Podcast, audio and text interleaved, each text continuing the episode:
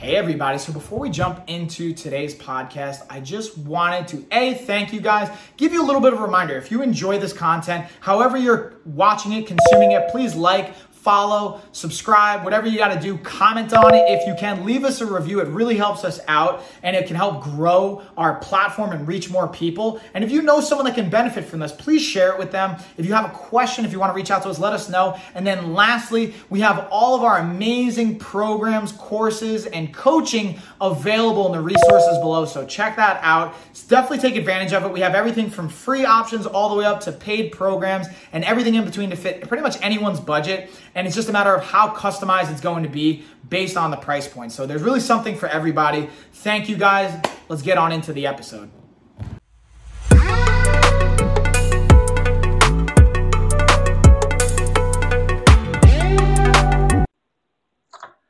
Cheers, y'all. Hope you guys had a happy Thanksgiving. If you were celebrating healthy, all that good stuff.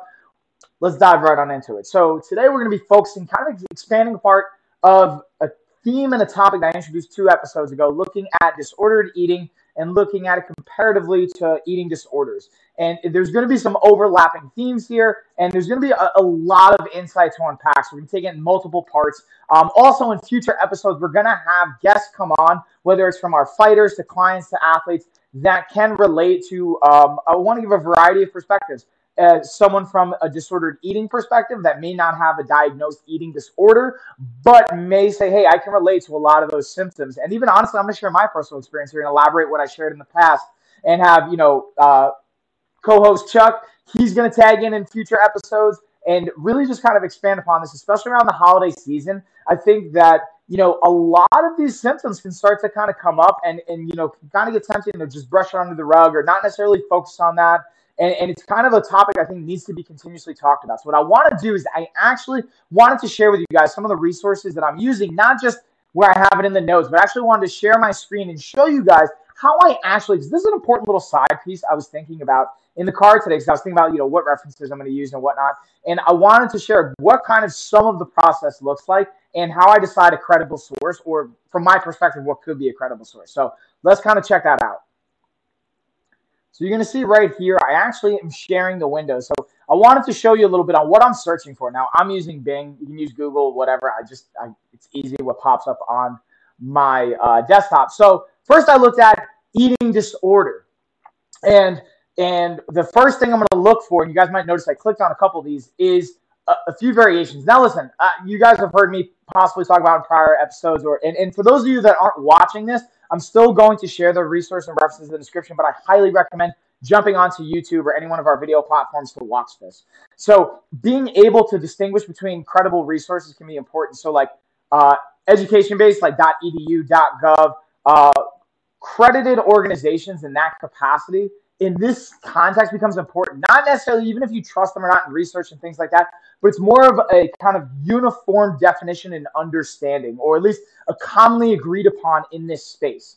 So, and you can start to like argue the different semantics there, but let's even just go to uh, the Mayo Clinic because that's also a very commonly used one, or the National Institute of Health. Again, that's another great one. And if you notice, again, it's either a .org, .gov, or another like again nutrition.gov. And I don't agree with all of the different components, but at least from a definition standpoint, this becomes important. So now that's at least the, the kind of context of how I was looking for it. Now what we're going to do is we're going to also look at disordered eating as well, which is really what I want to spend more time on. So disordered eating, and again, seeing what that's going to bring up for us, and the same idea, you know, eatright.org is going to be one. So let's just kind of define that in a more co- important capacity here. So you guys will see this right over here to my right. And again, I'm going to read it for everyone that's just listening. So uh, disordered eating is used to describe a range of irregular eating behaviors that may or may not warrant a diagnosis of a specific eating disorder. So again, you know, a diagnosed condition is going to put you in a separate kind of category. For example, we have anorexia nervosa uh, or AN, uh, bulimia nervosa or BN are great examples or specific examples. I shouldn't say great. I, don't want to use that kind of wording. So when we kind of use that comparison of disordered eating versus eating disorders, really just ultimately about a diagnosis. The most significant difference between an eating disorder and disordered eating is whether or not a person's symptoms and experiences align with the criteria defined by the American Psychiatric Association. So ultimately, it's is it kind of putting it in the category of qualification for a diagnosis? So let's look at some of the symptoms of disordered eating because I think this becomes an important piece as well. So signs and symptoms of disordered eating may include but are not limited to frequent dieting. Not, and I think this is where it's important to have context and elaborate. Not just frequent dieting, but anxiety associated with specific foods or meal skipping. So if you're starting to get very anxious around, oh, you know, I missed my lunch or I missed this snack or whatever, you know, that could be a potential sign. I'm going to run through these, and I'm also going to share personal and story experience here and just kind of bring light to that and why I think it's so important. Is chronic weight fluctuations. Now, also, I want to give you context because a lot of as you can tell from my hoodie, a lot of our audience may be fighters and athletes and weight-based athletes. And, you know, we've obviously, like, uh, opened up our audience to, like, way more than just fighters and athletes. I would say 80% of our clients now are actually, like, fitness enthusiasts or corporate professionals or people that are outside the athletic arena, but where our core foundation comes from is from fighters and athletes. So I think this is very relevant. Even outside of that, this is still very relevant. So um, chronic weight fluctuations. Again, I'm just going to say this and highlight this thing. So rigid rituals and routines surrounding food and exercise. Um, and I'll dig into some of these, like what that could mean a little bit more. Feelings of guilt and shame associated with eating. Uh, preoccupation with food, weight, and body image that negatively impacts quality of life. That's a key term right here, guys. So, you know, I, you'll hear me talk about this constantly quality of life. What's the net impact on your quality of life? Is it positive, negative, or neutral? That's ultimately, to me, such a massive definer in what we're doing and how we should kind of have context to it. So, next one is a, a feeling of loss of control around food, including compulsive eating habits. And then lastly, using exercise, food restriction, fasting, or purging to make up for bad foods consumed. Um, so, and, and we can like have an entire separate category where we talk about the harms, some of the you know consequences, the biological tax, so to speak. And then I also do want to get into like specific eating disorders. So I'm going to kind of dig into that next from the Mayo Clinic, but I want to stay here on disordered eating for a split second or just for a little bit and continue to stay on these symptoms and kind of dig into elaborating a little bit more. So again, I'll be honest with you guys. I think at some point, if not currently, I have I've experienced all of these. All right, so that's why I, am I'm, I'm wanting to speak up on this because I can relate to this idea of disordered eating. Now, I've never been diagnosed with an eating disorder, but from the time I was 15, 16 to about now, um, there was always some of these symptoms or signs lingering or something I was trying to work through or work past. And even currently, like I'll be honest, you know, like um, chronic weight fluctuations, that was my entire fight career, going from like 155 pounds like 200 pounds and fluctuating everything in between.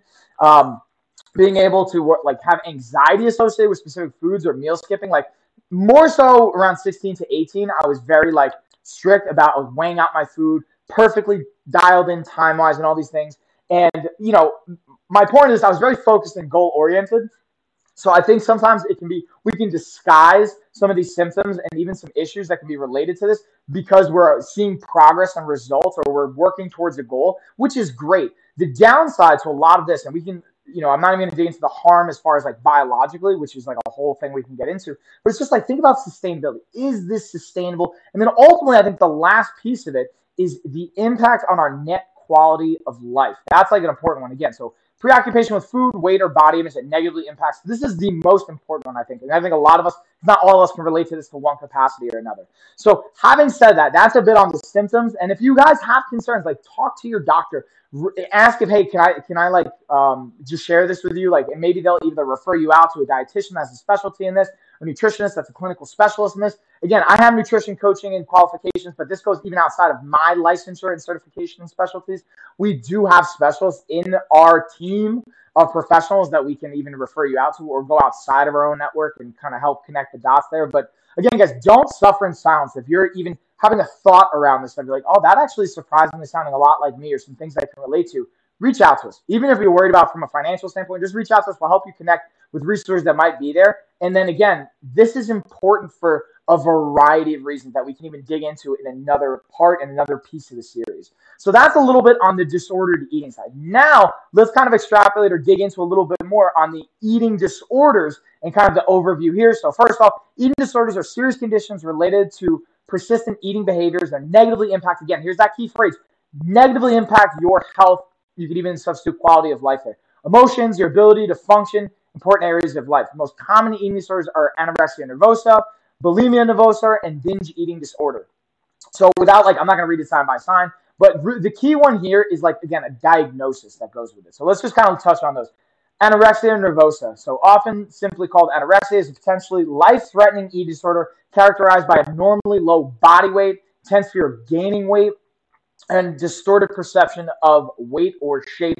Usually that's like restrictive feeding that's happening, feeding into that. You're not eating enough, and there's, again, it even says excessively limited calories or use of methods uh, to lose weight, excessive exercise, laxatives, diet aids, vomiting, vomiting etc. So, and that's the other side too. It's not just you know, even though disordered eating and eating disorders in the name, like you can actually have unhealthy behaviors and an impact with your exercise and activity. Like honestly, this is what I struggle with right now. To be honest with you guys, be super transparent. I think the biggest thing I struggle with is feeling like I have to work out every single day, um, just because it's been so ingrained in me from having a fight career and so used to the habit, the behavior patterns. And then I would like, oh, I can eat a little bit more because of that. Um, so that's something to be very transparent with you guys. I consistently work through, and now I'm actually like you know, I'm sharing this with you guys I'm actually proud. Like, I didn't work out today. I mean, I hiked, I stayed active, like, I, I, went for walks and stuff, but like, I didn't work out, like, lift weights, do resistance training, do any martial arts, anything like that. I purposely, even this whole week around Thanksgiving, I exercise. And I even shared resources on our social media. If you guys aren't checking out again, we have everything below here. That's why we got that new little frame going on here. But being able to give myself a little bit of a rest day, and that became important to me. And then I'm already noticing a shift on like, you know, I don't have to go like because I didn't exercise and force myself, I'm not like psychologically justifying eating that much more food.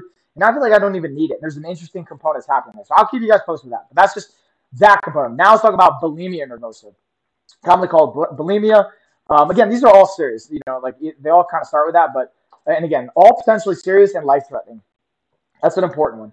Um, so you have episodes of uh, binging and purging that involve feeling a lack of control over your eating. So again, you're going to be binging for this window of time, massively eating, and then purging, whether it's through excessive exercise, then limiting or fasting afterwards, or like vomiting. Any kind of aspect of that is an example of it. And then last one that's like the common one talked about is binge eating disorder. When you have binge eating disorder, you regularly eat too much food and feel a lack of control over your eating. You may eat quickly or eat more food than intended, even when you're not hungry, and you may continue eating even long after you're uncomfortably full. So I actually, you're to notice I removed the kind of screen capture there. So that's some of the things I wanted you guys to be able to see from looking at, again, the eating uh, disordered or the eating disorders comparatively to disordered eating. And again, there, there becomes this little bit of a, a, a gap that we are going to kind of like bridge with, again, the diagnosis piece of it. Not saying I'm going to make a diagnosis or anything like that, but what I'm wanting to dig into at this point, I'm going to kind of bring it home with this. And then again, remember, what we're going to do is we have a multi part series. So uh, I'm going to have Chuck kind of share some of his experience there. Then we're going to actually have some of our clients, athletes, and fighters that feel comfortable sharing their experience and perspective. So it's going to be a multi part series. And again, if you guys have questions, again, we have more information on the description below, resources below, and just know you're not alone here. We want to be able to just kind of reiterate that point. You know, regardless if you want to be a client or not, like, no, you're not alone here. We'll help you find the resources that you need. So when it comes to these things, you and you can very easily like tick off one of those things. You're like, oh, uh, like I have disordered eating. Now, I don't want to kind of bring this topic up and then say, hey, like Mike, are, are you saying like I shouldn't be worried about what I'm putting into my body or you know wanting to lose weight or and, and that's not what I'm saying. And I have a lot of clients I can see at different stages along this kind of spectrum you know, and I can relate to that. So I want to share this just to say, like, we're all on the spectrum to one capacity or another. If you're changing behavior. And even if you're not, like there's an unhealthy potentiality to it um, of like wanting to consistently not change anything and being overweight, maybe putting in things in your body that you're not necessarily going to be thinking is, or that's not best for you. And you're thinking like, hey, well, I, I'm not like obsessive over it, so that's actually better. The, the slippery slope becomes like when you have multiple aspects, multiple symptoms, and again, the, to me, the ultimate is the net impact on your quality of life. If you're noticing there's a net impact on your quality of life in a negative manner, whether it's because of your weight, your behavior pattern, your mindset, the psychology, like talk to your doctor, talk to a psychologist, talk to a psychiatrist, reach out, get resources. And again, if you don't know where to go, again, we have information below. You can also reach out to us. There's like tons of free resources as well. Just a lot of us may not know where they are or where to go with them. So that's what I wanted to do with this. Again, this is just like I kind of introduced the topic before prior to Thanksgiving, but I wanted to really just have an exclusive intro to this topic. We're gonna have a multi-part series again, if you guys have questions, feel free to let me know. The one thing I want to kind of recap with is here's a little bit of an actionable step. I always like to leave you guys with actionable components to it. So I would honestly say, like, go through some of those um, checklists. Like, I'll actually put the resource below. Go through the disordered eating and seeing, like, how do you feel about that? And instead of saying immediately, oh, I have like three of these things, I'm like, uh, you know, there's something up.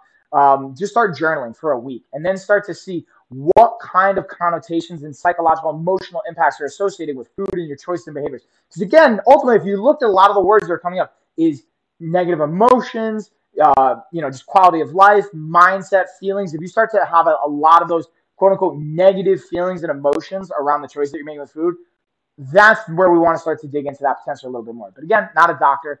Talk to your doctor, talk to your dietitian, clinical nutritionist, psychologist, psychiatrist, whatever that is. Or again, work with, if you're working with a health coach or you're one of our clients, communicate with us and we'll help kind of establish the right kind of uh, process and action steps there and plan of attack if we haven't already. So I just wanted to recap with that kind of uh, actionable step and going over again. We have our disordered eating. Comparatively to eating disorders, disordered eating is really just the symptoms without a specific diagnosis, and uh, eating disorders is the actual diagnosis. And then even in one of the definitions, kind of look between it, the American Psychiatric Association is really the one that has the golden standard um, for the kind of di- distinguishing variables at play. So Hope this was helpful, y'all. Again, if you guys appreciate this, you know someone that would find this helpful, please share it with them. Uh, if you haven't already, follow like we have it over here, subscribe, whatever platform you listen to please follow, like this, comment, leave a review if you haven't already. It helps out tremendously. And I'll check you guys next time. Thanks, y'all. Cheers. So I just wanted to say thank you guys again for watching, listening, consuming that episode. If you guys enjoyed it and you haven't already, please like, uh, please comment. If you haven't reviewed, please leave a review. If you haven't followed or subscribed, please do that as well. Again, it tremendously helps us out. And then just a quick reminder, if you guys want more resources, we have them below. We have our programs, everything from free all the way up to paid and kind of everything in between. Dial in with the customization. And we have more information on different programs and resources in our newsletter. So if you haven't signed up for that, do so below. It's free. And that is it, y'all. See you on the next one.